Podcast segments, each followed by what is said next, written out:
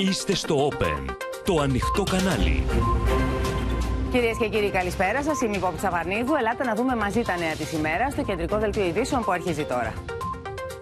Επισόδιο με τουρκική ακτεωρό στη Σάμο. Τούρκοι λιμενικοί παρενόχλησαν επιχείρηση διάσωσης και έβγαλαν όπλα εντός των ελληνικών χωρικών υδάτων.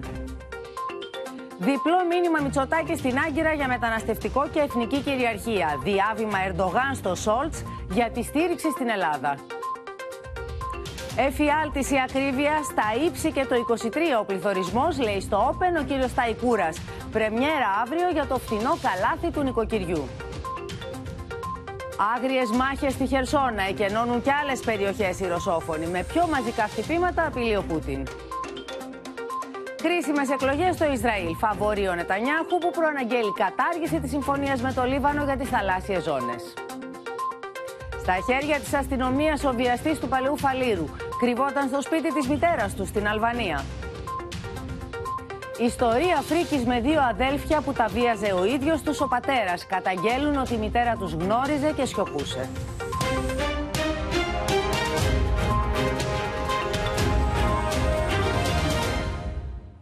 Επισόδιο, κυρίες και κύριοι, προκάλεσαν στο Αιγαίο οι Τούρκοι που παίζουν με τη φωτιά. Ενώ βρισκόταν σε εξέλιξη επιχείρηση έρευνας και διάσωσης μεταναστών στα ανοιχτά της άμμου, τουρκική ακτεωρό εισέβαλε στα ελληνικά χωρικά ύδατα και εκτελώντας επικίνδυνους ελιγμούς, επιδεικνύοντας μάλιστα και όπλα, απέτησε και κατάφερε να περισυλλέξει σωρό για την οποία ενημερώθηκε από πλοίο ξένης σημαίας που συμμετείχε στις έρευνες. Η προκλητική αυτή ενέργεια καταγράφηκε από Ιταλικό πλοίο της Frontex που συμμετείχε στις έρευνες. Τουρκική ακτεωρός κάνει επικίνδυνους ελιγμούς δίπλα σε σκάφος του ελληνικού λιμενικού. Αναπτύσσει ταχύτητα, το προσπερνάει και του κλείνει για δευτερόλεπτα τη θαλάσσια δίωδο. Παραμονεύει ο κίνδυνος ατυχήματος και εμβολισμού. Στη συνέχεια φαίνεται να απομακρύνεται. Οι χειρισμοί των έμπειρων ελληνικών λιμενικών αποφεύγουν ένα επεισόδιο. Η πρόκληση όμως είναι σαφής. Όλα ξεκίνησαν όταν ένα φορτηγό πλοίο υπό ξένη σημαία, το οποίο συμμετείχε σε έρευνες για ναυάγιο που είχε προηγηθεί στη θαλάσσια περιοχή 3,8 μιλίων νότια της Αμιοπούλα, εντόπισε εντός των ελληνικών χωρικών υδάτων μία σωρό. Ο καπετάνιος όμως πήρε πρωτοβουλία και ενημέρωσε την τουρκική ακτοφυλακή. Η τουρκική ακτεωρός, χωρίς να χάσει χρόνο, έσπευσε στο σημείο. Ενώ το πλέον σοβαρό, το οποίο δείχνει και τις προθέσεις τους, είναι ότι οι Τούρκοι λιμενικοί έβγαλαν ακόμη και όπλα για εκφοβισμό. Όλο αυτό το περιστατικό διαδραματίστηκε παρουσία σκάφους, ε, ιταλικούς σκάφους της δύναμης Frontex, το οποίο κατέγραψε το περιστατικό και από όσο γνωρίζουμε θα ενημερώσει σχετικά ε, και, την, και τον οργανισμό Frontex σκάφος της τουρκικής ακτοφυλακής προκαλεί, εισερχόμενος στα ελληνικά χωρικά ύδατα, επιθυμώντας ίσως να προκαλέσει κάποιο επεισόδιο. Η Άγκυρα δεν σταματά να επιδεικνύει την ανοχή της και απέναντι στους εμπόρους ανθρώπων. Στο βίντεο ντοκουμέντο που βλέπετε, λιμενικοί μέσω θερμική κάμερας εντοπίζουν πάνω στη βραχονισίδα Μανδυλού στην Εύβοια εννέα άτομα να σηκώνουν τα χέρια τους, να κάνουν σήματα να καλούν σε βοήθεια. Το σκάφος προσεγγίζει και τους διασώζει. Με ένα σάπιο ιστιοφόρο 68 κατά δήλωσή τους μετανάστες υπό την ανοχή των τουρκικών αρχών ξεκίνησαν από τα τουρκικά παράλια με προορισμό την Ιταλία. Να σταματήσει την εργαλειοποίηση του μεταναστευτικού για να σωθούν ανθρώπινες ζωές, κάλεσε την Τουρκία ο Κυριάκος Μητσοτάκης σε συνέντευξή του σε τηλεοπτικό δίκτυο της Λιθουανίας.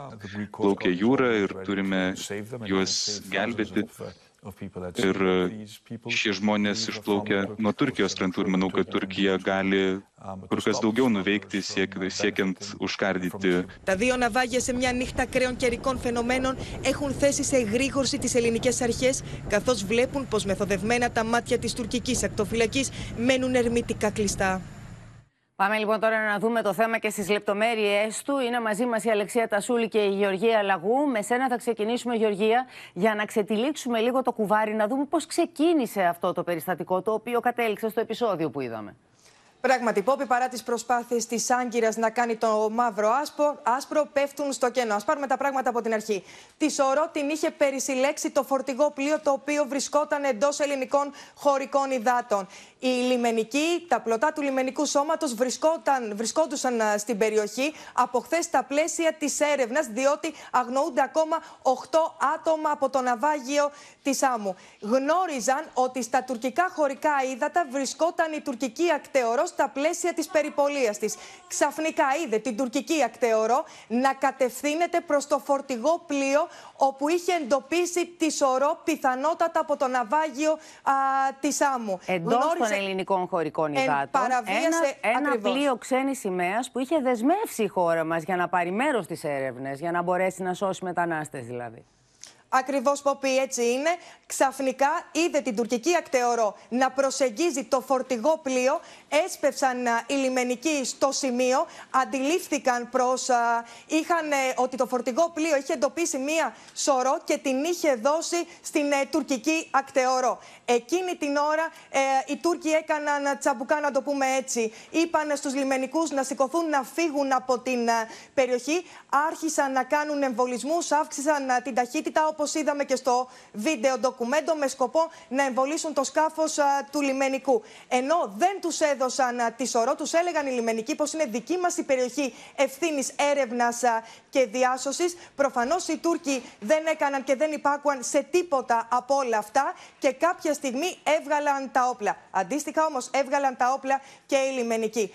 Το ερώτημα όμως που προκύπτει είναι ότι ο, ο καπετάνιος, ο πλοίαρχος του φορτηγού, ο οποίος βρήκε τη σωρό του, του μετανάστη, πήρε τηλέφωνο, επικοινώνησε με την τουρκική ακτοφυλακή, ενώ βρισκόταν, να επιθυμίσουμε, στα ελληνικά χωρικά ύδατα και όχι με το θάλαμο επιχειρήσεων. Δηλαδή Παίρνοντας ελληνική... μέρος επίσης σε μια ελληνική επιχείρηση έρευνας διάσωσης. Στα δικά μας χωρικά ύδατα, με τα δικά μας τα σκάφη έξω και με τη Frontex μαζί μας επίσης.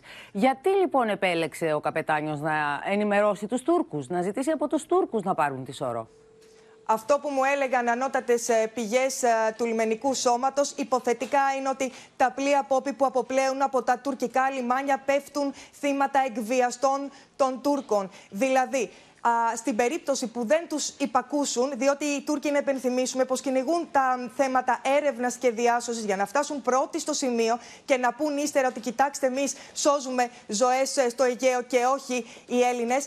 Άρα χρησιμοποιούν σαν άλοθη όλες αυτές τις έρευνε, τις, ε, τα θέματα έρευνας και διάσωσης, για να, γιατί πέφτουν θύματα εκβιαστών. Δηλαδή θα έχουν παραπάνω ελέγχους. Να πούμε όμως και το σημαντικό είναι ότι στο σημείο βρισκόταν και η Ιταλική Frontex η οποία έχει καταγράψει το περιστατικό. Θα το δούμε, θα το δούμε όλο αυτό τώρα πώς θα πάει από εδώ και πέρα η ιστορία. Σε ευχαριστούμε πολύ, Γεωργία. Πάμε στην Αλεξία Τασούλη, κυρίες και κύριοι. Διότι βλέπουμε, Αλεξία, ξεκάθαρα ότι πήγαν οι Τούρκοι να εκμεταλλευτούν ένα περιστατικό με τον πιο ακραίο τρόπο που μπορούσαν. Ήταν σαν, το είπε και ο κ. Πλακιωτάκης, ο Υπουργός Ναυτιλίας, ήταν σαν να, να ψάχναν να δημιουργήσουν ένα θερμό επεισόδιο.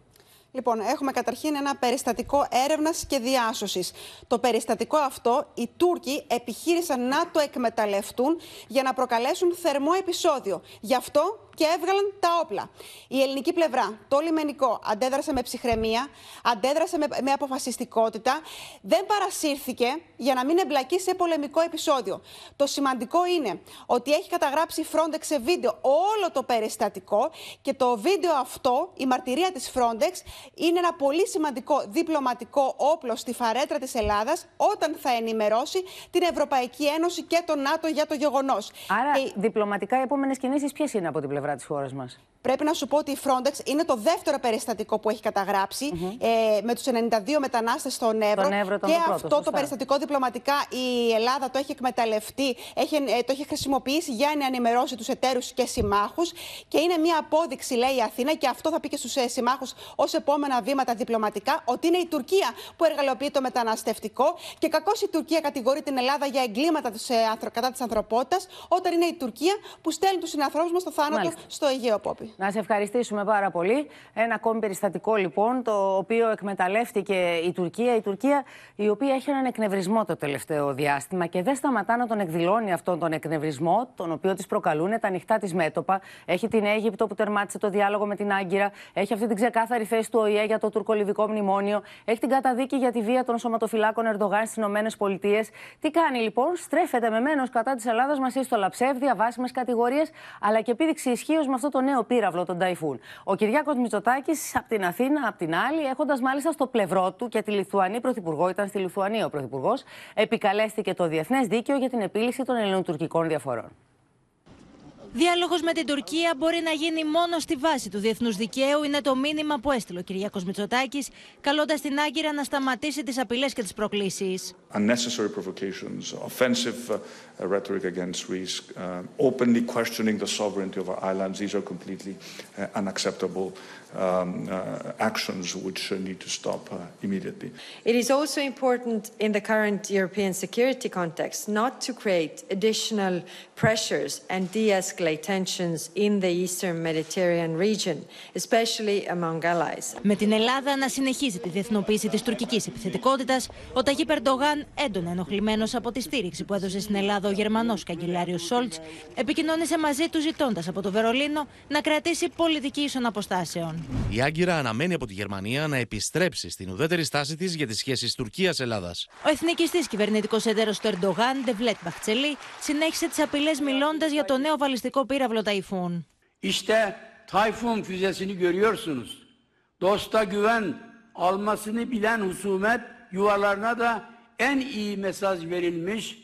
Buna da devam edilmektedir. Türkiye'nin hiç şakası yoktur.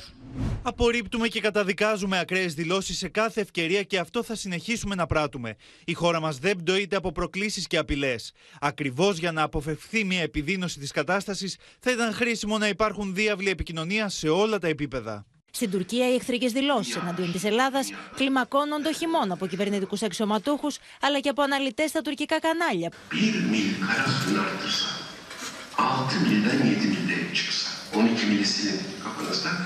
Bir mil kara sınır artırsa, 6 milden 7 mille çıksa, 12 mili silin kafanızda, 6 mil üzerine bir santim çıkamaz. 6 milden 7 mili çıksa, Adalar Denizi'ndeki ölürüz, ölürüz, ölürüz vermeyiz.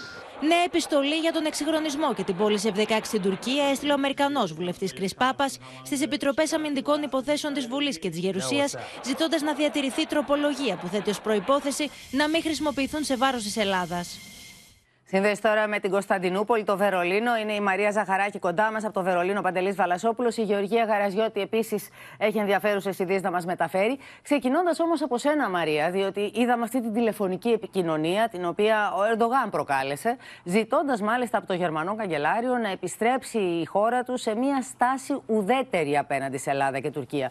Για πες μας λοιπόν τι μαθαίνεις από την Τουρκία για αυτό το τηλεφώνημα. Άργησε λίγο πόπη αντίδραση, αλλά τελικά διατυπώθηκε σε ανώτατο επίπεδο επίπεδο. Ο Τούρκος πρόεδρος λοιπόν τηλεφώνησε στο Γερμανό Καγκελάριο και εκεί του εξέφρασε την ενόχλησή του ε, για την τηλε, στην τηλεφωνική επικοινωνία που είχαν για τις δηλώσεις που έκανε ο Όλαφ Σόλτς ε, στην Αθήνα. Του είπε λοιπόν ότι αναμένει από την Τουρκία να επιστρέψει στην ουδέτερη στάση της για τις σχέσεις Τουρκίας-Ελλάδας. Να πούμε ότι οι δηλώσεις του Γερμανού Καγκελάριου είχαν ξεσηκώσει ήδη θύελα εδώ στην Τουρκία όταν ήρθε στην Αθήνα και δήλωσε ξεκάθαρα ότι είναι απαράδεκτο χώρες σύμμαχοι να αμφισβητούν την, αδεφ... την εδαφική κυριαρχία άλλης χώρας.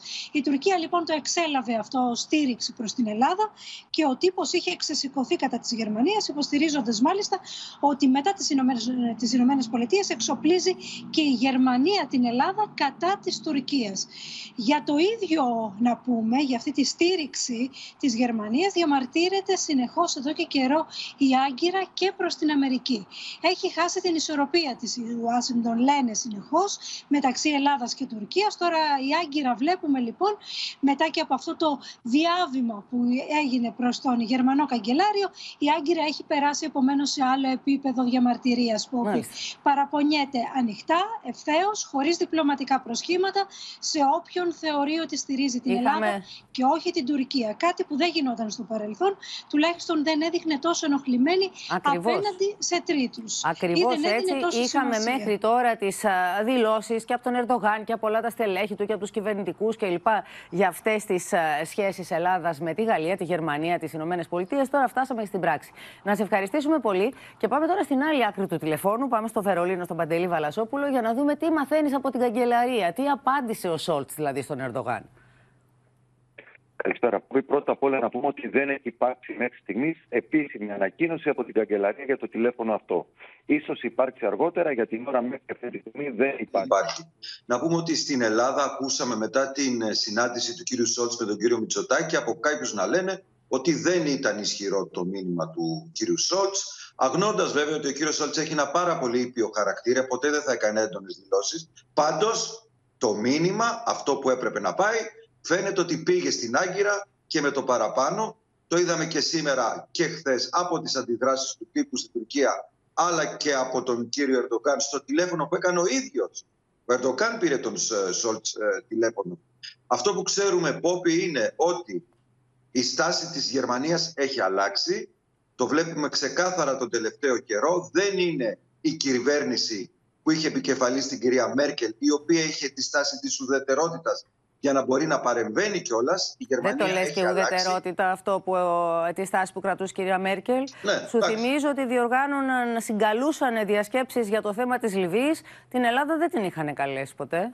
Και αυτό θέλει να επαναληφθεί ναι. ο Ερντογάν τώρα. Αυτό θέλει να συνεχίσει να γίνεται. Αυτό δηλαδή εννοεί ε, ουδέτερη στάση. Ναι, την εύνοια προς την Άκη. Ε, ακριβώς, ακριβώς. Ε, και αυτό όμως δεν το ανέχεται αυτή τη στιγμή ο κύριος Ερντογάν. Αντιδρά και βέβαια να πούμε ότι εκτός από τον κύριο Σόλτς, ένα βήμα ακόμα πιο μπροστά είναι η στάση του Γερμανικού Υπουργείου Εξωτερικών και της κυρίας Μπέρμποκ, η οποία έχει ακόμα πιο ξεκάθαρες θέσεις από τον κύριο Σόλτς. Ερχόμενη στην Αθήνα, είπε: Η Λέσβος, η Σάμος και η Ρόδος είναι ελληνικά νησιά και κανείς δεν μπορεί να αμφισβητήσει την κυριαρχία τους.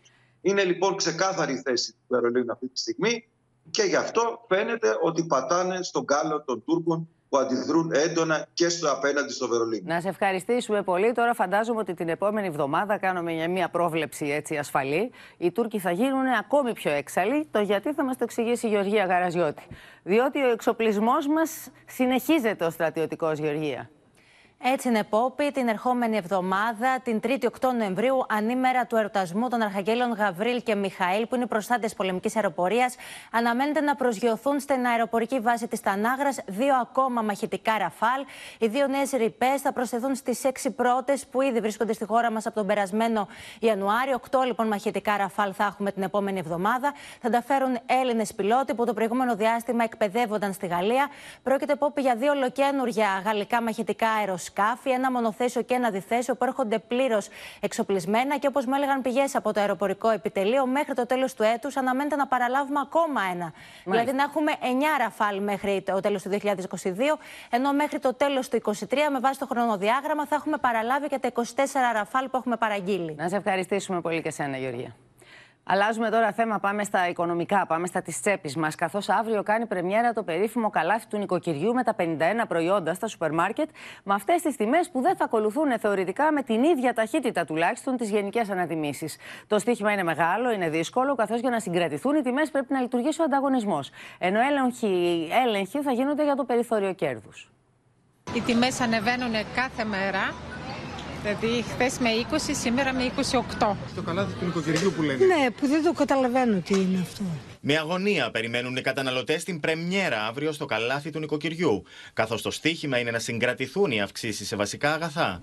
Από αύριο τα προϊόντα που συμμετέχουν στο καλάθι θα έχουν ένα ειδικό σήμα στα ράφια των σούπερ μάρκετ. Θα βοηθήσει, οπωσδήποτε θα βοηθήσει, θα δώσει κάποια καλή αναπνοή. Γιατί δεν λένε το καλάθι του φτωχού και λένε το καλάθι του νοικοκυράθου. Στην πλατφόρμα e-καταναλωτή.gov.gr ήδη αναρτήθηκαν οι πρώτες λίστες και σταδιακά αναρτώνται όλα τα καλάθια των μεγάλων αλυσίδων σούπερ μάρκετ. Στην πρώτη σελίδα της πλατφόρμας υπάρχει το ειδικό σήμα για το καλάθι του νοικοκυριού, από όπου ο καταναλωτής μπαίνει στα προϊόντα. Στη δεύτερη σελίδα, ο καταναλωτής βλέπει τις αλυσίδες σούπερ μάρκετ που μετέχουν και επιλέγοντας θα μπορεί να δει το καλάθι του κάθε σούπερ μάρκετ. Τα πρώτα καλάθια που αναρτήθηκαν στο e-καταναλωτή περιέχουν προϊόντα ιδιωτικής ετικέτας αλλά και επώνυμα. Οι τιμές με τις οποίες θα μπουν αύριο τα 51 προϊόντα στο καλάθι θα ισχύουν για την εβδομάδα από 2 έως 8 Νοεμβρίου. Προϊόντα και τιμές θα μπορούν να αλλάζουν κάθε Τετάρτη. Παίρνουμε λιγότερα πράγματα, ε, βλέπουμε τι έχει προσφορά. Ο Υπουργός Οικονομικών Χρήστος Ταϊκούρας, μιλώντας στο Open, αποκάλυψε πως ο πληθωρισμός του 2022 θα κλείσει κοντά στο 10% από 8,8% που εκτιμούσε το προσχέδιο του προπολογισμού, ενώ θα επιμείνει υψηλά και το 23%. Θα έχουμε έναν υψηλό πληθωρισμό φέτος, εμείς εκτιμούμε ότι θα τίνει προς το 10% στο τελικό προϋπολογισμό που θα καταθέσουμε και έναν πληθωρισμό που θα είναι επίμονος και την επόμενη χρονιά. Υψηλός, όχι 10%. Από αύριο ξεκινά και σαφάρι ελέγχων από το Υπουργείο Ανάπτυξης για το περιθώριο κέρδους των προϊόντων στο καλάθι του νοικοκυριού, που δεν μπορεί να υπερβαίνει το κέρδος του Σεπτεμβρίου του 2021. Ελάτε τώρα να καλωσορίσουμε τον Γιάννη Φόσκολο κοντά μας και να δούμε λίγο ξεκινώντας. Καλησπέρα, Γιάννη. Το καλάθι του νοικοκυριού έχει αναρτηθεί ή ήταν γενική δοκιμή αυτή; Ήταν μια δοκιμαστική λειτουργία mm-hmm. στην ψηφιακή του μορφή, στο e-καταναλωτή.gr. Αναρτήθηκαν κάποια καλάθια, κάποια σούπερ μάρκετ για δοκιμαστική λειτουργία και από αύριο το πρωί πλέον επίσημα Αύριο το πρωί πλέον επίσημα η λειτουργία του καλαθιού. Θα δούμε εκεί γύρω στις 9. Πρέπει να είναι όλα τα σούπερ μάρκετ μέσα και όλα τα καλάθια. Μάλιστα. Τώρα πιάνουμε από αυτό που είπε στην εκπομπή μας, μιλώντας στην πρωινή εκπομπή του Open, ο κ. Ταϊκούρα, για τον πληθωρισμό στο 10%, κοντά στο 10% για το 2022. Τι σημαίνει αυτό, τι θα παρασύρει αυτό στη συνέχεια μαζί; Είναι ένα σημαντικό στοιχείο αυτό. Στο προσχέδιο α, είχε προπολογιστεί ένας πληθωρισμός κοντά στο 8,8% για το 2022. Ακούμε τώρα ότι μπορεί να φτάσει κοντά στο 10%, άρα θα αναθεωρηθεί στο τελικό σχέδιο που θα κατατεθεί ως τις 20 Νοεμβρίου. Τι σημαίνει αυτό, συμπαρασύρει μια σειρά από πράγματα. Καταρχήν, πρέπει να πούμε για τις αυξήσεις των συντάξεων. Οι αυξήσεις των συντάξεων του 2023 εξαρτώνται από τον πληθωρισμό και από την ανάπτυξη. Αν λοιπόν έχουμε ένα πληθωρισμό κοντά στο 10%, όπως είπε σήμερα ο Υπουργός Οικονομικών, και έχουμε και μια ανάπτυξη πάνω από το 5,3% που εκτιμάται γύρω στο 6%, άρα θα πρέπει να δούμε αυξήσεις συντάξεων κοντά στο 8% όπως λέει η κάρτα μας. Ακούγαμε ότι θα είναι πάνω από 7%, άρα πηγαίνουμε κοντά στο 8%. Δεν είναι όμως μόνο οι αυξήσει των συντάξεων, είναι και οι αυξήσεις στις εισφορές των ελευθέρων επαγγελματιών που εξαρτώνται από τον πληθωρισμό. Άρα και εκεί θα έχουμε υψηλότερες αυξήσεις στις εισφορές των ελευθέρων επαγγελματιών, κοντά στο 10%. Και πάμε τώρα να δούμε τι θα γίνει το 2023. Γιατί λέγαμε στην αρχή ότι ο πληθωρισμός είναι παροδικός, αλλά αυτό το έχουμε πια ξεχάσει, έτσι. Λοιπόν... Για να ακούσουμε και τους Γερμανούς, έρχονται και πολύ δύσκολα χρόνια. Ούτε καν ένας χρόνος ακόμα. Έτσι είναι. Όλοι λένε ότι ο επόμενος χειμώνας θα είναι χειρότερος από αυτό που περνάμε τώρα. Λοιπόν, το προσχέδιο μιλάει για α, πληθωρισμό στο 3%. Μιλάμε πάντα για μέσο ετήσιο πληθωρισμό για το 2023. Αυτό που ακούω ε, είναι ότι μπορεί να κοιμαθεί και κοντά στο 5% το 2023. Σε κάθε περίπτωση πάνω από το 3% που είχε εκτιμήσει α, το προσχέδιο του προπολογισμού. Και αυτό φυσικά είναι, μια, α, είναι ανατιμήσεις οι οποίες κάθονται πάνω στις ανατιμήσεις του 2022. Ξέρουμε πολύ καλά τι σημαίνει αυτό στην πράξη. Θα το πληρώσουμε ακριβότερα. Γιάννη, σε ευχαριστούμε πολύ. Εντός της εβδομάδας επίσης θα βγει και η υπουργική απόφαση για το επίδομα θέρμανσης, κυρίες και κύριοι, ώστε να ξεκινήσουν οι αιτήσεις και μέσα στο Δεκέμβρη και οι πληρωμές για πάνω από ένα εκατομμύριο δικαιούχους. Αυτό το είπε μιλώντας εδώ στον, στο Open, στην πρωινή μας εκπομπή, ο Χρήστος Ταϊκούρας. Τώρα, ο ίδιος, αν και απέφυγε να προσδιορίσει νέα μέτρα στήριξης, κράτησε ανοιχτό ένα παράθυρο για έξτρα παρεμβάσεις τις επόμενες εβδομάδες στα καύσιμα, εφόσον χρειαστεί. Μέσα στην εβδομάδα θα δημοσιευτεί η υπουργική απόφαση για το επίδομα θέρμανσης, ώστε μετά να ανοίξει πλατφόρμα και να ξεκινήσουν οι αιτήσεις, όπως αποκάλυψε ο Υπουργός Οικονομικών Χρήστος Ταϊκούρας, μιλώντας στην πρωινή εκπομπή του Open Ώρα Ελλάδος. Εκτιμώ ότι αυτή την εβδομάδα θα υπάρχει οικία και στη συνέχεια έχετε υλοποίηση αυτού του μέτρου. Όπως εξήγησε ο κύριος Ταϊκούρα, η πλατφόρμα MyThermancy θα ανοίξει εντός Νοεμβρίου. Ενώ οι περσινοί δικαιούχοι θα πρέπει να υποβάλουν αίτηση ως τα τέλη Νοεμβρίου, ώστε να λάβουν προκαταβολή του επιδόματος έως 10 Δεκεμβρίου. Τελευταία στιγμή αποφάσισαν τα δηληστήρια να διατηρήσουν αυτή την έκπτωση των 7 λεπτών. Έτσι αυτή θα διατηρηθεί μέχρι τις 15 Νοεμβρίου. Τα έξτρα 7,5 λεπτά της έκπτωσης θα παραμείνουν στην Αντλία, κρατώντας μαζί με τα 25 λεπτά της κρατικής επιδότησης τη μέση τιμή του πετρελαίου θέρμανση κάτω από το 1 ευρώ και 40 λεπτά το λίτρο, τιμή που παραμένει ωστόσο σε πολύ ψηλά επίπεδα σε σχέση με πέρσι. Πρόπερσι βγήκαμε με 1500 ευρώ τη θέρμανση και φέτος θέλουμε 5.000. Το πετρέλαιο κίνησης, αν και πέφτει τις τελευταίες ημέρες, παραμένει ακόμα πάνω από τη βενζίνη, με τη μέση τιμή να διαμορφώνεται πάνω από 2,1 ευρώ το λίτρο, ενώ η αμόλυβδη κινείται στα 2 ευρώ και 3 με 4 λεπτά περίπου. Με τα πετρέλαια είναι απρόσιτα πλέον δεν μπορούμε να κάνουμε μετακίνηση, έχουμε μειώσει τις μετακινήσεις μας. Ο κύριος Ταϊκούρα άφησε ανοιχτό παράθυρο για νέα μέτρα στήριξης στα καύσιμα τις επόμενες εβδομάδες, ανάλογα με τις εξελίξεις των τιμών. Σήμερα που μιλάμε και με ρωτάτε, για να μην νομίζετε ότι υπεκφεύγω, υλοποιούμε τα μέτρα της ΔΕΘ. Εκεί είμαστε. Δεν έχουμε πρόσθετες παρεμβάσεις σήμερα που μιλάμε. Αυτό δεν σημαίνει ότι δεν μπορεί να προκύψουν τι επόμενες εβδομάδες. Και ενώ το πετρέλαιο κίνηση πέφτει, αμόλυβδη ανεβαίνει ξανά, με τις διεθνείς τιμές να μην δίνουν ελπίδες για αποκλιμάκωση, αφού σήμερα κινούνται ανωδικά προς τα 95 δολάρια το βαρέλι. Φωτιές έχει βάλει στην πολιτική αντιπαράθεση η ερώτηση του Αλέξη Τσίπρα προς τον Πρωθυπουργό για τις υποκλοπές. Ο κυβερνητικός εκπρόσωπος μιλάει για τακτικές Τραμπ και Μπολσονάρου, κατηγορώντας έμεσα την αξιωματική αντιπολίτευση ότι θα αμφισβητήσει το εκλογικό αποτέλεσμα. Δεν μπορούμε να πάμε σε εκλογές με τον αρχηγό του Τρίτου Κόμματος να θεωρείται εθνικά επικίνδυνος, απαντάει ο ΣΥΡΙΖΑ.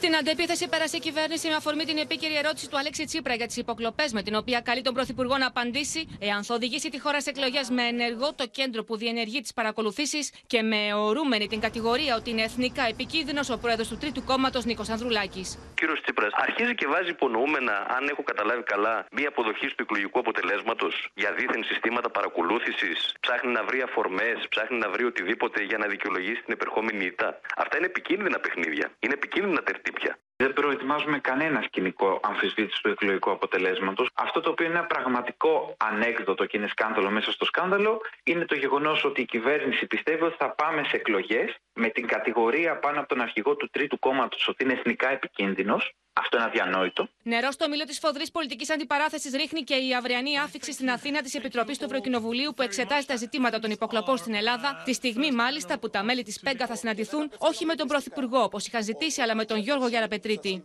Ζήτημα Predator κακόβουλο λογισμικών για την ελληνική κυβέρνηση δεν υπήρξε, δεν υπάρχει η Νέα Δημοκρατία πρέπει να απαντήσει ποιος ήταν ο λόγος εθνικής ευθύνης που βάλανε σε παρακολούθηση τον αρχηγό του Τρίτου Κοινοβουλευτικού Κόμματος. Θέλω να ελπίζω ότι αυτοί που έπρεπε να πάνε στην εξεταστική να απαντήσουν στα ερωτήματα θα πάνε στην εξεταστική της Πέγκα. Την Πέμπτη αναμένεται να συνεδριάσει η Επιτροπή Υποθενέσχεση Βουλής για την υπόθεση του πρώην γαλάζιου βουλευτή Ανδρέα Πάτσι με τους ορκωτούς λογιστές να παραδίδουν αύριο το πόρισμα του επαναληπτικού ελέγχου στη δήλωση της περιουσιακής κατάστασής του. Και η Νέα Δημοκρατία και ο ΣΥΡΙΖΑ από κοινού διαμόρφωσαν διαμόρφωσαν ένα άθλιο αντιλαϊκό νομοθετικό πλαίσιο για τους πληστηριασμούς. Ο Πάτσης χρησιμοποίησε το δικό σας νόμο του ΣΥΡΙΖΑ που μαζί με τον Πατσόκ και η Νέα Δημοκρατία για να μπορούν να κινδυνεύουν, να χάσουν την αιστεία τους οι Έλληνες.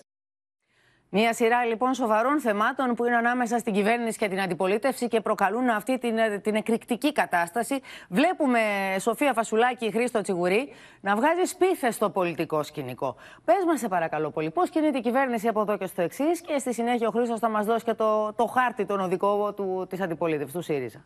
Και αυτή η σπίθα μπορεί να γίνει φωτιά.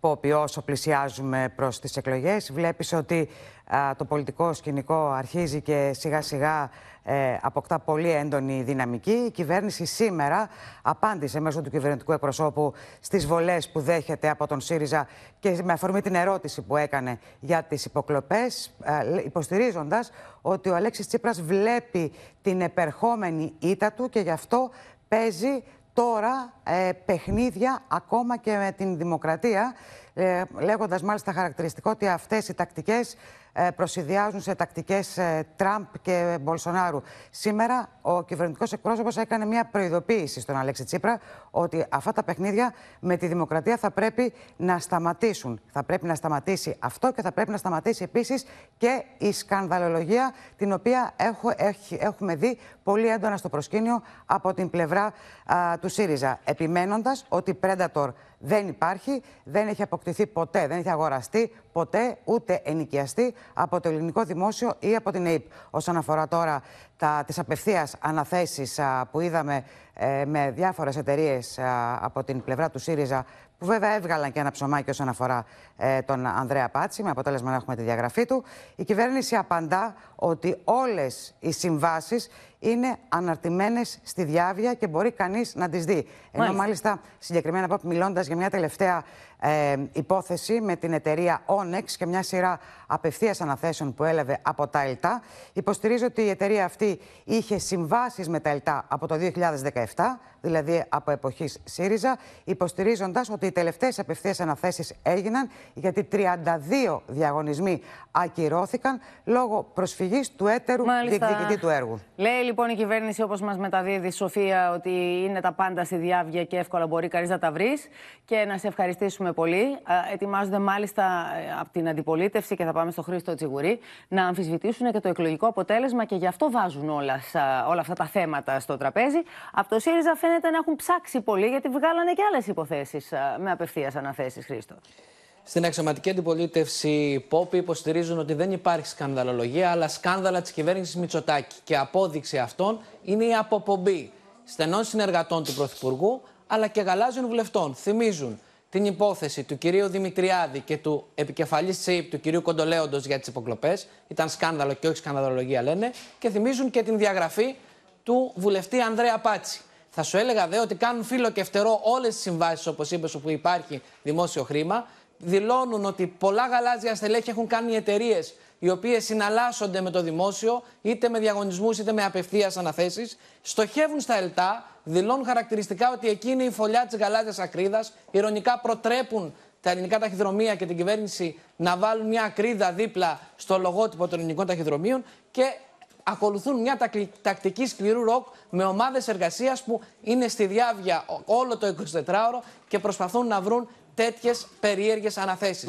Την ίδια ώρα αναμένεται νέα επίθεση για το θέμα των υποκλοπών. Θα έχουμε αύριο επίθεση από τον Αλέξη Τσίπρα σε μια ραδιοφωνική συνέντευξη που ετοιμάζεται να δώσει. Καθώς εκτιμούν ότι η δουλειά της εταιρείας Πέγκα θα μπορέσει να φέρει αποτελέσματα, καθώς εκεί είναι περιορισμένες οι παρεμβάσεις της κυβέρνησης. Κάτι που θα συμβεί μέσα στην εβδομάδα. Να σε, ευχαριστήσουμε, να σε ευχαριστήσουμε πολύ και να αλλάξουμε τώρα θέμα. Πάμε να δούμε τι γίνεται στην Ουκρανία, καθώς αναζωπηρώνουν τους φόβους για παγκόσμια επισητιστική κρίση. Οι δηλώσεις Πούτιν για αναστολή της συμμετοχής της Ρωσίας στη συμφωνία για την εξαγωγή σιτηρών από τα Ουκρανικά λιμάνια. Η εξέλιξη αυτή φυσικά πυροδότησε μεγάλες αυξήσεις στις τιμές των σιτηρών. Το State Department καλεί τη Μόσχα να επιστρέψει στη συμφωνία, ενώ στο πεδίο των μαχών στο μεταξύ οι Ουκρανοί προελάβουν στη Χερσόνα και οι Ρώσοι εκενώνουν ακόμη περισσότερους οικισμούς στην περιοχή. Η επίθεση των Ουκρανών με drones εναντίον του στόλου της Μαύρης Θάλασσας δεν άφησε περιθώρια στη Ρωσία. Αυτό υποστήριξε ο Βλαντίμιρ Πούτιν και ανακοίνωσε πως αναστέλλεται η συμμετοχή της Ρωσίας στη συμφωνία για την εξαγωγή σιτηρών από τα Ουκρανικά λιμάνια.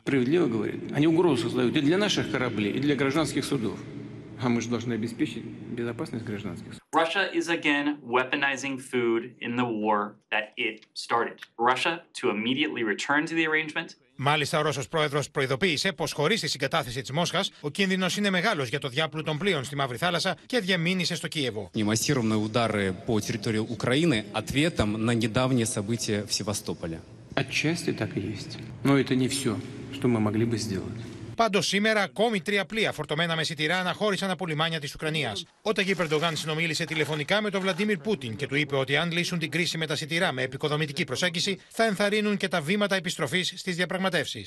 Но тем не менее продолжим диалог с ООН и Турцией по актуальным вопросам в рамках подписанных в Стамбуле соглашений. Στο πεδίο των μαχών, οι ρωσικέ δυνάμει στη Χερσόνα επεκτείνουν κατά 15 χιλιόμετρα τη ζώνη εκένωση και καλούν του αμάχου να εγκαταλείψουν τα σπίτια του.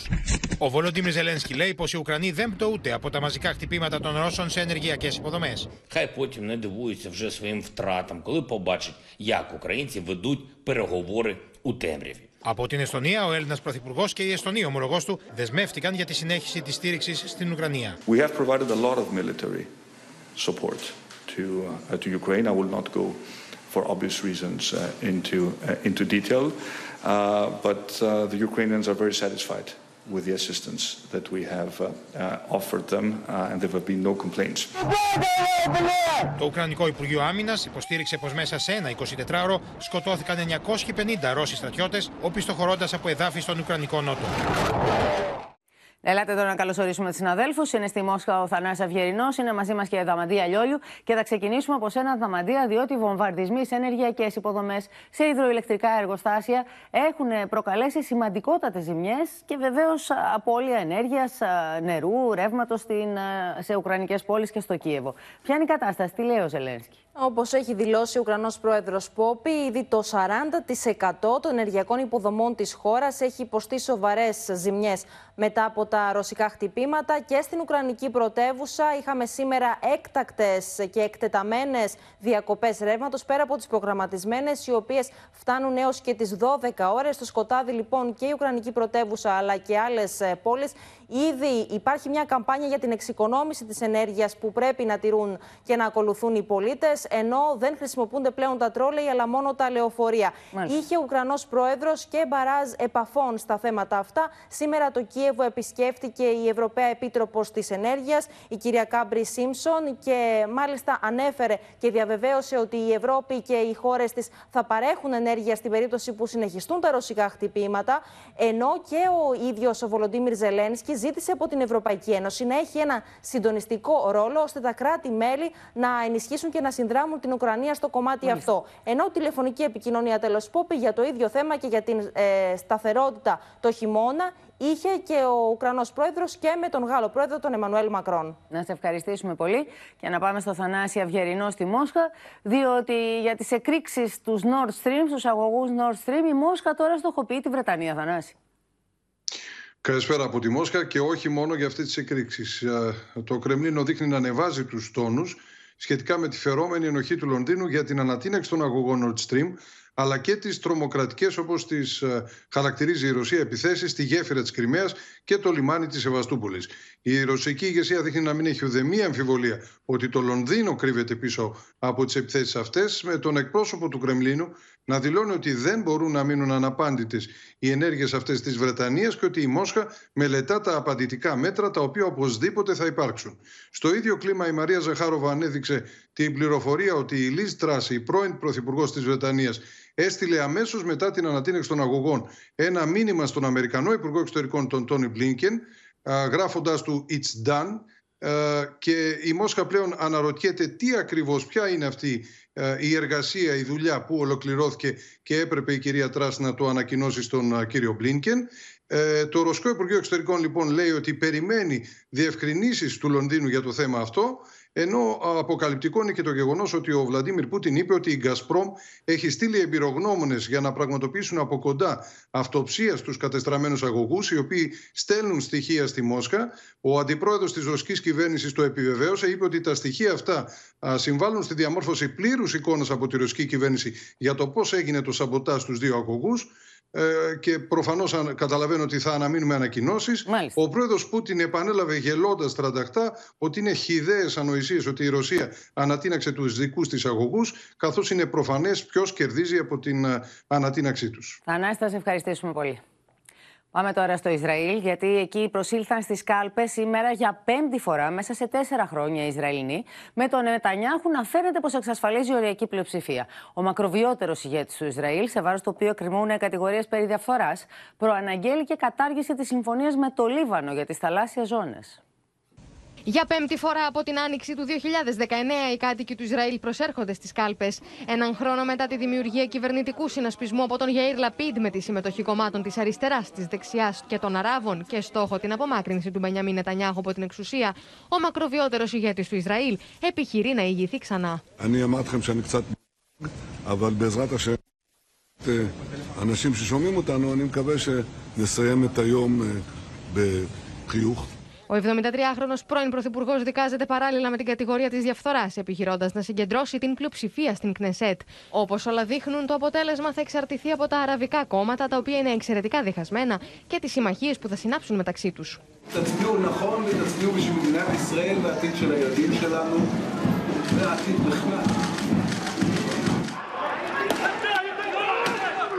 Την ίδια ώρα στη Δυτική Όχθη το κλίμα είναι εξαιρετικά τεταμένο με καθημερινές συγκρούσεις των Ισραηλινών δυνάμεων με διαδηλωτές που οδηγούν σε υλικές ζημιές και νεκρούς και από τις δύο πλευρές. Οι Ισραηλινές επιδρομές έχουν αυξηθεί, οδηγώντας σε ταραχές, με τα τοπικά μέσα να αναρωτιούνται αν τα βία επεισόδια θα ευνοήσουν τη δεξιά.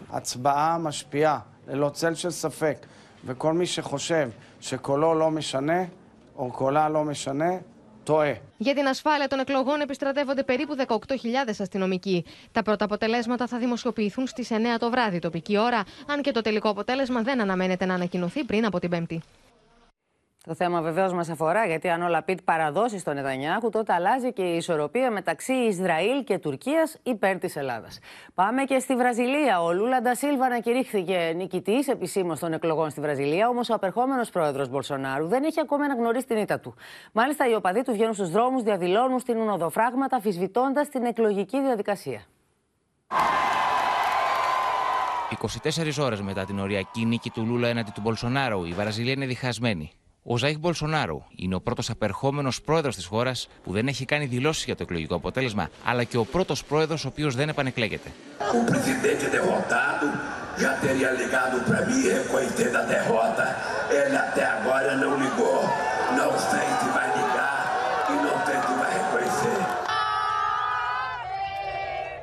Οδηγοί φορτηγών από διάφορες περιοχές της Βραζιλίας έχουν αποκλείσει περισσότερους από 230 δρόμους στη χώρα ως ένδειξη διαμαρτυρίας για την ήττα του Ζαΐχ Μπολσονάρου.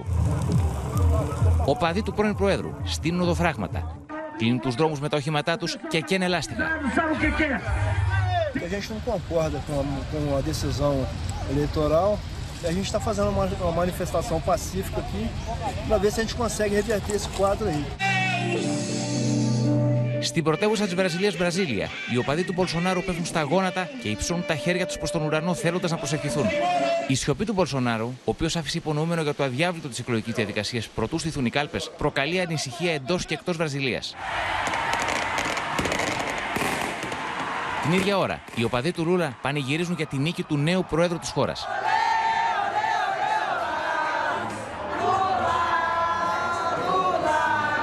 Η νίκη του Λούλας στις προεδρικές εκλογές της Βραζιλίας επισφραγίζει την επιστροφή της αριστεράς στην εξουσία στη Λατινική Αμερική. Πάμε τώρα σε μια υπόθεση η οποία έχει εξέλιξη. Στη, στο βιαστή του Παλαιού Φαλήρου, οι αλβανικές αρχές παρέδωσαν στην ελληνική αστυνομία τον άντρα που κατηγορείται για ένα βιασμό και μια απόπειρα στην περιοχή. Μίνα Καραμίτρου, τι είπε ο ίδιος τους αστυνομικούς όταν τον έφεραν εδώ οι αλβανικές αρχές; Παραδέχτηκε τα πάντα, Πόπη. Παραδέχτηκε ότι πράγματι βίασε μία κοπέλα στο Φάληρο. Παραδέχτηκε ότι αποπειράθηκε να βιάσει μία ακόμα. Επίσης, περιέγραψε με κάθε λεπτομέρεια στους αστυνομικούς και πώς έκανε το βιασμό και πώς έκανε την απόπειρα. Πώς δικαιολογήθηκε, προσπάθησε να πει ότι για όλα έφταιγε η χρήση ναρκωτικών και ποτού που είχε κάνει. Και όπως τους είπε μάλιστα χαρακτηριστικά, όταν δύο μέρες μετά είδε τον εαυτό του σε βίντεο ε, από τις κάμερες ασφαλείας, τότε κατάλαβε ότι οι αστυνομικοί θα τον συλλάβουν και έφυγε για την Αλβανία. Χαρακτηριστικά λοιπόν πρέπει να σας πω τι είπες στους αστυνομικούς.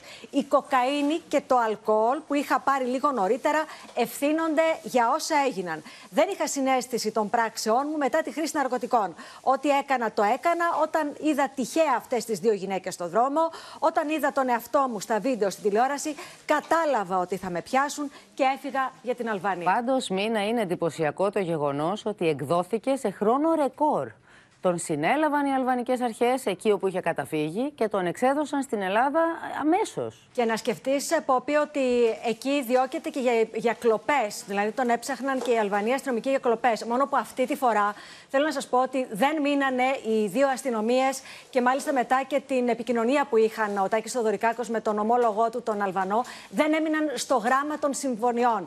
Μάλιστα. Εξηγήσαμε τι σημαίνει για την ελληνική κοινωνία να έρθει να δικαστεί εδώ ο συγκεκριμένος κατηγορούμενος. Και γι' αυτό το λόγο τον συλλέλαβαν, τον ε, κατέβασαν μέχρι τα σύνορα και τον παρέδωσαν στις ελληνικές αρχές. Να σε ευχαριστήσουμε πολύ και ελάτε να δούμε τώρα το χρονικό της σύλληψής του, γιατί έχει και πλάνα που δόθηκαν από τις αλβανικές αρχές με πολύ μεγάλο ενδιαφέρον. Λίγο μετά τις 2 τα ξημερώματα, η αλβανική αστυνομία παραδίδει τον 45χρονο φερόμενο ως βιαστή του παλιού φαλήρου στους Έλληνες αστυνομικούς που βρίσκονται στο συνοριακό σταθμό της Κακαβιάς. Λίγες ώρες αργότερα, φορώντας κουκούλα και με πλήρως καλυμμένο το πρόσωπό του, θα μεταφερθεί από το τμήμα ασφαλείας της Κυψέλης στα δικαστήρια της πρώην Σχολής Ευελπίδων. Ο 45χρονο είχε διαφύγει από την Ελλάδα αμέσως μετά τις καταγγελίες σε βάρος του από δύο γυναίκες για βιασμό αλλά και απόπειρα βιασμού. Η 34χρονη, την οποία βίασε αφού παρέσυρε με την απειλή μαχαιριού ενώ περίμενε σε στάση λεωφορείου, είχε μιλήσει στο Open και την Ελευθερία Σπυράκη. Ήμουν εγώ στη στάση, περίμενα το λεωφορείο για να πάω στη δουλειά μου. Ήρθε με το μαχαίρι και έγινε ό,τι έγινε, δίπλα σε ένα πάρκο. Η ταυτοποίηση του βιαστή και δράκου του Παλαιού Φαλήρου έγινε πολύ γρήγορα από την Υποδιεύθυνση Ασφαλείας Αθηνών παρότι ο Αλβανός υπήκουος πρόλαβε να περάσει μια μέρα πριν την ταυτοποίηση στην γειτονική χώρα. Άρα ε, η σύλληψή του ήταν θέμα χρόνου. Οι αστυνομικές αρχές των δύο χωρών δεν έμειναν στο γράμμα των συμφωνιών, καθώς κατέστη σαφές από την ελληνική πλευρά πόσο σημαντικό ήταν για την ελληνική κοινωνία να αποδοθεί δικαιοσύνη, παρά το γεγονός πως ο 45χρονο ήταν σεσημασμένο και στην Αλβανία για κλοπές. Ύστερα από μεθοδική έρευνα και την ταυτοποίηση του δράστη και με άριστη συνεργασία με τις αλβανικές αρχές ασφαλείας, βρίσκεται στα χέρια της ελληνικής αστυνομίας ο φερόμενος ως δράστης του βιασμού της γυναίκας στο Παλαιοφάλιρο. Ο 45χρονο κρυβόταν σε αυτό εδώ το σπίτι στον Αυλώνα, το οποίο ανήκει στη μητέρα του. Trebuie bashkë me forcat zjarrtëse të cilët kanë për të mundur hapjen e, e dyerve dhe të dritareve, ka tentuar të largojnë nga banesa, por që është arrestuar vetëm pak minuta më pas. Οι κάτοικοι τη πολυκατοικία τον είχαν δει, τον είχαν αναγνωρίσει και είχαν καλέσει την αστυνομία, η οποία μετά τον έπιασε μετά από λίγε ώρε. Ο 45χρονο ζήτησε και πήρε προθεσμία για να απολογηθεί.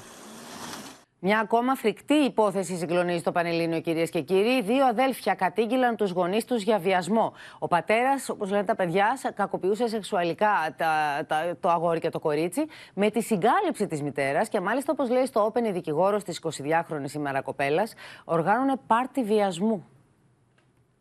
Αποτροπιασμό προκαλούν τα όσα περιγράφουν στην καταγγελία τους για σεξουαλική κακοποίηση δύο αδέλφια 22 και 17 ετών σήμερα για τα όσα βίωσαν για πολλά χρόνια μέσα στο σπίτι τους στα Πετράλωνα από τον ίδιο τους τον πατέρα. Έχω βιώσει τη σεξουαλική κακοποίηση από τον πατέρα μου, από το θείο μου, όπως και από άλλα 17 άτομα, Έλληνες και αλλοδαπούς που συμμετείχαν σε όργια, τα οποία ο ίδιος ο πατέρας μου διοργάνωνε. Η δικηγόρος της 22χρονη, μιλώντας στην εκπομπή του Open Ανοιχτή Επικοινωνία, αναφέρθηκε σε αυτά τα εφιαλτικά πάρτι βιασμού. Κατά τη διάρκεια των βιασμών του ο ανήλικος είχε παρατηρήσει πάρα πολλές φορές ανθρώπους να βιντεοσκοπούν. Τα παιδιά έχουν καταγγείλει ότι έβλεπαν στους χώρους που κακοποιούντουσαν και άλλα παιδιά να κακοποιούνται. Το κουβάρι άρχισε να ξετυλίγεται όταν το 2017 η μητέρα με παρότρινση ενό εκπαιδευτικού που ο ανήλικος του είχε αποκάλυψει το μαρτύριο που περνούσε έκανε μήνυση κατά του πατέρα στον εισαγγελέα ανήλικο. Η αστυνομική έρευνα ξεκίνησε 13 μήνες μετά, το 2018. Η υπόθεση βρισκόταν στην ανακρίτρια από το 2018. Δεν ξέρω αν έχει κλείσει αυτή η υπόθεση. Δεν επέστρεψε ποτέ η δικογραφία ε, για κάτι παραπάνω στην ελληνική αστυνομία. Ο ιατροδικαστής, από την εξέταση που πραγματοποιήθηκε τελικά τρία χρόνια μετά τις καταγγελόμενες πράξεις, δεν διαπίστωσε σημάδια βιασμού, χωρίς όμως να τον αποκλείει. Τα αδέλφια εξετάστηκαν από παιδοψυχολόγους που αποφάνθηκαν ότι η συμπεριφορά τους είναι συμβατή με αυτά που κατήγγυλαν. Είμαστε στο στάδιο της αναμονής για βούλευμα για τον πατέρα. Τα παιδιά βρήκαν τελικά τον κουράγιο και την ψυχική ηρεμία να μιλήσουν και για τον ρόλο της μάνας. Θεωρεί συνένοχο τη μητέρα σε όλα αυτά. Κατήγγειλε ότι έχει βιαστεί κάποια φορά και μπροστά της. Η κοπέλα εδώ και χρόνια ζει στην επαρχία, ενώ το 17χρονο σήμερα αγόρι μένει με την οικογένεια που το βοήθησε να ξεφύγει από τον εφιάλτη. Τα δύο παιδιά έχουν και τρίτο αδελφάκι πιο μικρό, το οποίο μένει ακόμα με τη μητέρα. Αναρωτιέται κανείς τι μας συμβαίνει, τι συμβαίνει στην κοινωνία στην οποία ζούμε. Μέσα σε τόσο σύντομο χρονικό διάστημα έχουμε τρεις φρικτές υποθέσεις με βιασμούς, με θύματα μικρά παιδιά στην επικαιρότητα. Και έχουμε εξελίξεις και στην υπόθεση του βιασμού και της μαστροπίας της 12χρονη στα Σεπόλια. Θα πάμε στον Γιάννης Γιάκα που έχει περισσότερα. Πόπη, είχαμε εκ νέου εξέταση της 12χρονη, η οποία φέρεται να αναγνώρισε τρία νέα πρόσωπα. Πρέπει να πούμε ότι το μικρό κορίτσι κατέθεται για περισσότερες από έξι ώρες ενώπιον των αστυνομικών αλλά και παιδοψυχολόγων. Είδε δεκάδες φωτογραφίες, ενώ την περισσότερη ώρα οι παιδοψυχολόγοι που βρίσκονταν στο χώρο προσπαθούσαν ε, να την ηρεμήσουν. Ενώ για πολλές από τις φωτογραφίες που είδε, έλεγε στους αστυνομικούς και στους παιδοψυχολόγους πως δεν είναι σίγουροι. Ε, πρέπει να πούμε ότι μετά το πέρας της διαδικασίας Πόπη θα ενημερωθεί η ανακρίτρια και από εδώ και πέρα πλέον αναμένεται από τις δικασίε δικαστικέ αρχές να γίνει έκδοση και νέων ενταλμάτων. Να σε ευχαριστήσουμε πολύ. Αλλαγή κλίματος τώρα. Έχουμε πανελλήνια ημέρα δωρεάς οργάνων ιστών και μεταμοσχεύσεων σήμερα.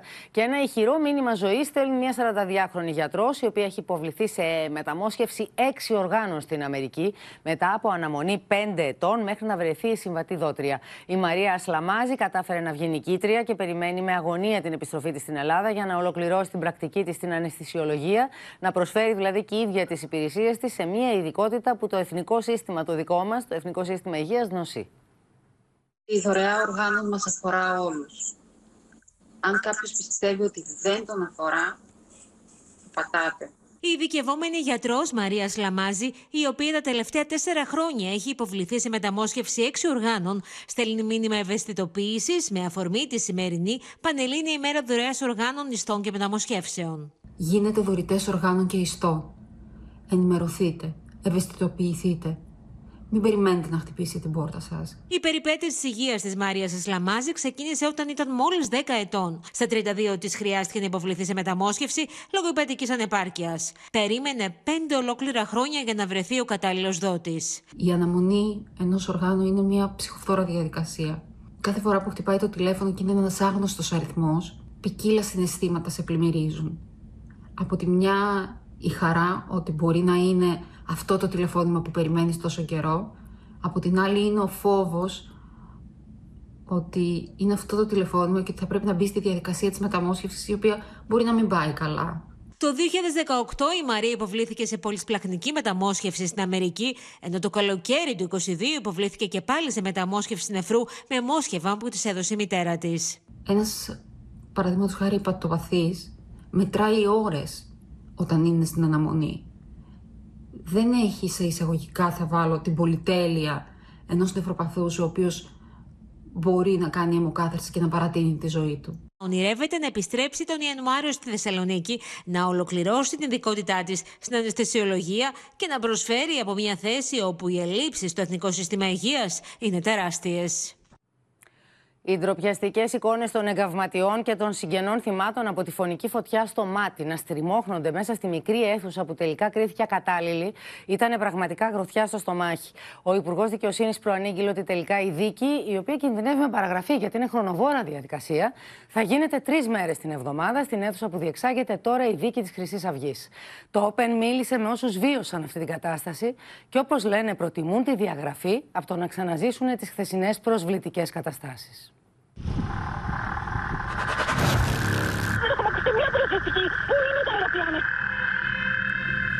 Έχει νεκρούς.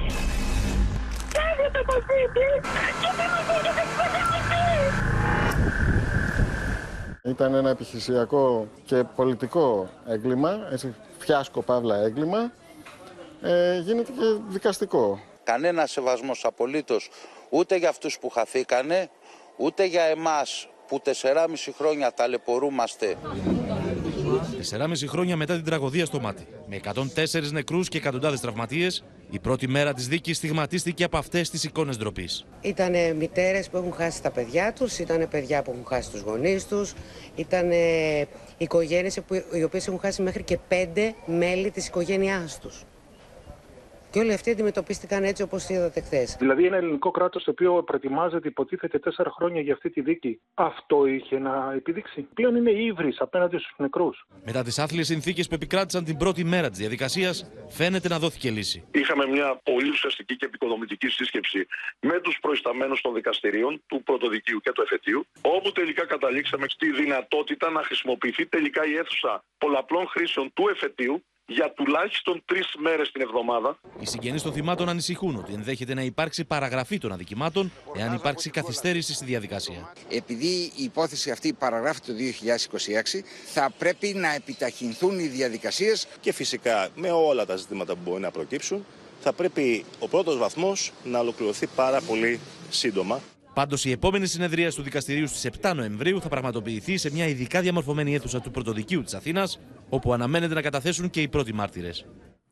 Ο σταθερός αρρωγός της ελληνικής κοινωνίας και οικονομίας, η Hellenic Energy, στηρίζει τον κλάδο της υγείας αλλά και τα παιδιά. Στο πλαίσιο του προγράμματος εταιρικής υπευθυνότητας, λοιπόν, θα διαθέσει δωρεάν το πετρέλαιο θέρμανσης στα μεγαλύτερα δημόσια παιδιατρικά νοσοκομεία της Αττικής και στις παιδιατρικές νοσηλευτικές μονάδες του Ιπποκρατίου στη Θεσσαλονίκη.